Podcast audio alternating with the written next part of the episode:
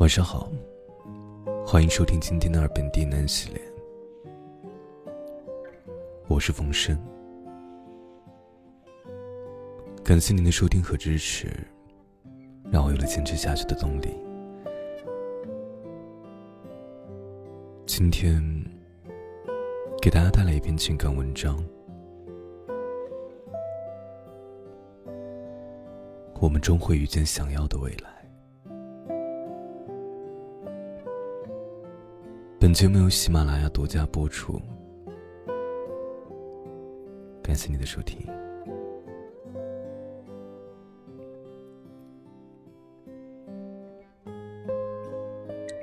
我们终会遇见想要的未来。有很长一段时间，我虽然并不知道这个未来是什么状态，无法把它具象化，但只要梦想不抛弃我，我就不会先背弃它。只是在与梦想同行的途中，总会遇见这样一段时光：毕业黑暗，孤独无依。你停下来想要靠一靠，歇一歇，释放心中的疲惫。这一刻，你会无助，你会茫然，像个走迷宫的孩子，完全不知道下一个出口在哪里。可你还是要提着一口气站起来，走下去。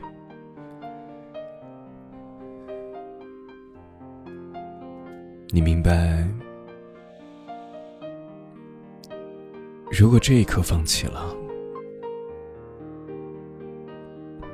也许就再也遇不到那个想象中的未来了。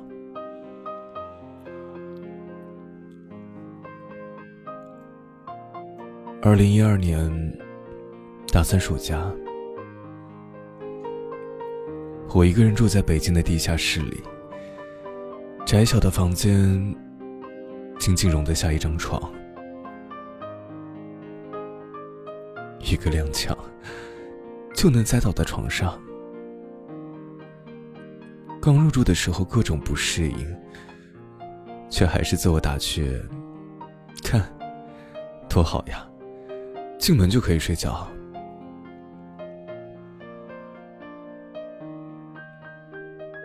闷热的夏天，空气却是湿漉漉的，要滴出水来。洗过的衣服无处晾晒，只能搁在阴凉的空气里。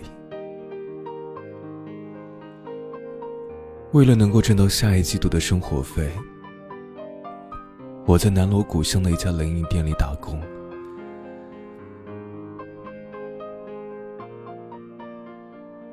20出头的人，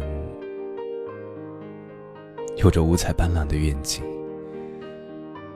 即便日日都要站立10几个小时，时常加班到0点，也不觉得累，一味地沉浸在京城的新鲜气儿里。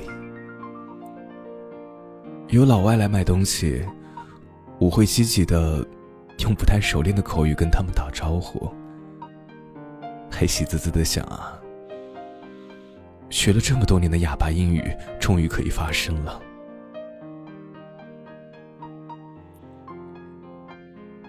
这一切都令我欣喜，然而欣喜太过于短暂，仅仅持续了1个星期。高强度的工作让我变成了霜打的茄子，日复一日的机械式的重复着琐碎的工作，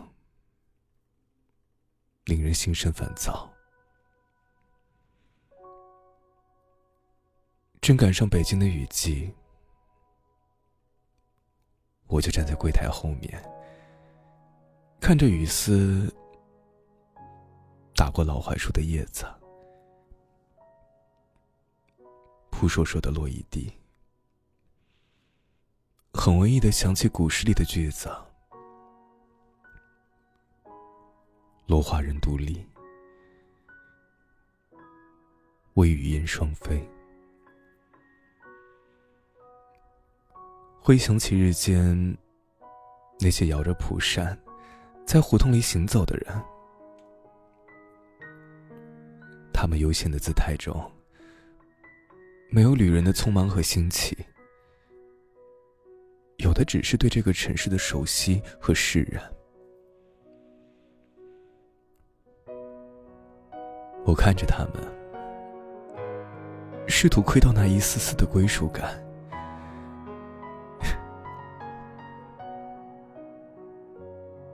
可是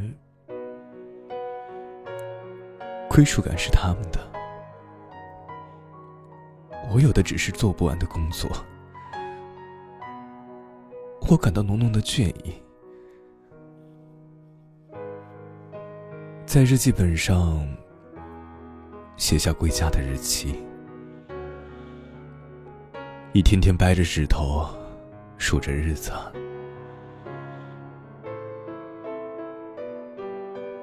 就在那样的情况下，我遇到了刘姐姐。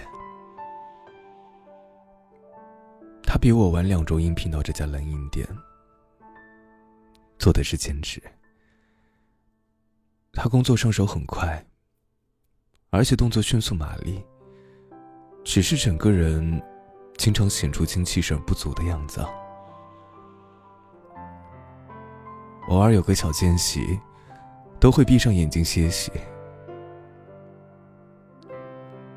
后来我才知道，他每天要做3份工作：早晨4点钟起来送报纸，上午在超市收银，下午在冷饮店站岗。每一份工作都收入微薄，但每一份工作都做得极其认真。用他的话说，这是赖以生存的命脉，怎么能不认真对待呢？我问他，为啥要这么辛苦啊？他微微地笑了，趁年轻多挣点钱，给孩子攒点上学的费用，以后干不动了呢就回老家。提起孩子的时候，他的眼睛里满是柔情，那是一个母亲特有的情愫。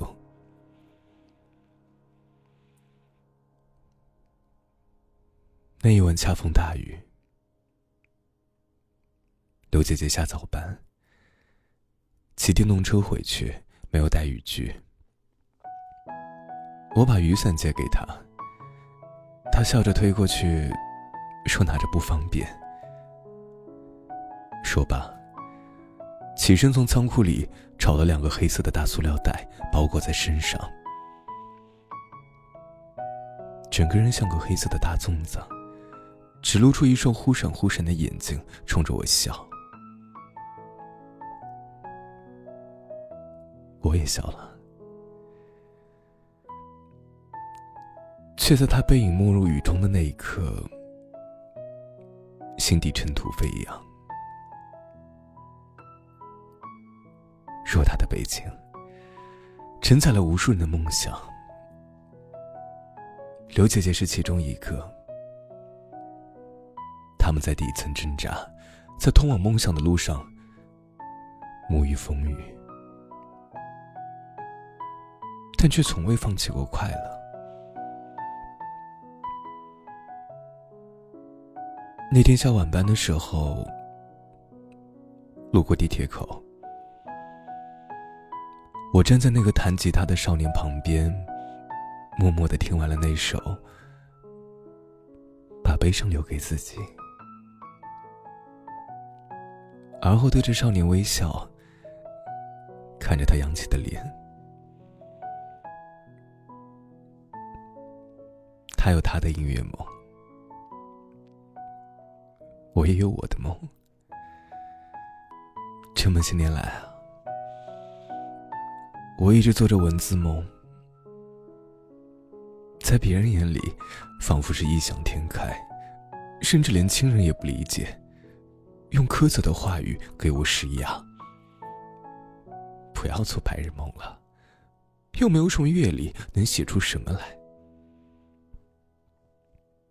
周围也有人用或嘲讽或奇特的眼光看着我，我看不出来啊，还是个小才女呢。那种明明是夸赞的词汇却不带鼓励的情绪最能刺激人。我一个人默默地泡在图书馆里，躲在角落里看书，阳光打在书页上的景致最美，白纸黑字的气味最好闻。阅读使我感到快乐，我慢慢地感受到自己存在的价值，把那些凌乱的思绪记录下来，看着文字在本上跳动的节奏，那么轻盈灵动，好像一刹那就能繁花开遍。后来这些文字散落在网络的各个区域，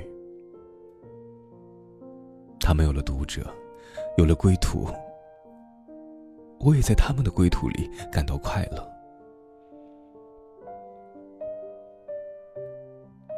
承受的磨难那么多，经受的失败那么惨烈，当他们一点一点地铺展在你面前的时候，你会看到形成的颠沛，前途的渺茫，可还是要一步一个脚印地走下去。哪怕你等不到破茧成蝶的那一天，因为你如果不去努力做一个茧，就注定没有成蝶的机会。曾经看到郭斯特的一个漫画，别忘了，你也是会发光的。我告诫自己，不会忘，即便这光很微弱。这些年来，喊过苦，叫过累，却始终没有停下脚步。为了心中那份对文字的希冀，跌跌撞撞地走了这么久，还要不遗余力地走下去。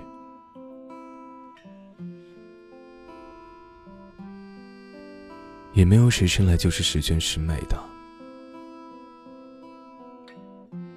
更没有谁生来就能掌控自己的人生，使其顺遂无流离。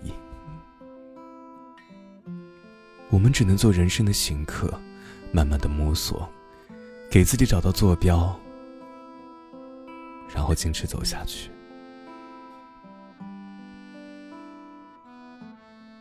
引用林徽因的一句话就是：温柔要有，但不是妥协。我们要在安静中不慌不忙的坚强。梦想在你心里，在你背上，在你脚下，但总有一天会和你融为一体，任你成为它的主宰。而你要做的，只是用心带着它。说不定那一天啊，你的路途中就会亮起灯光，照起你奔跑的脚步，而你也会遇见想要的未来。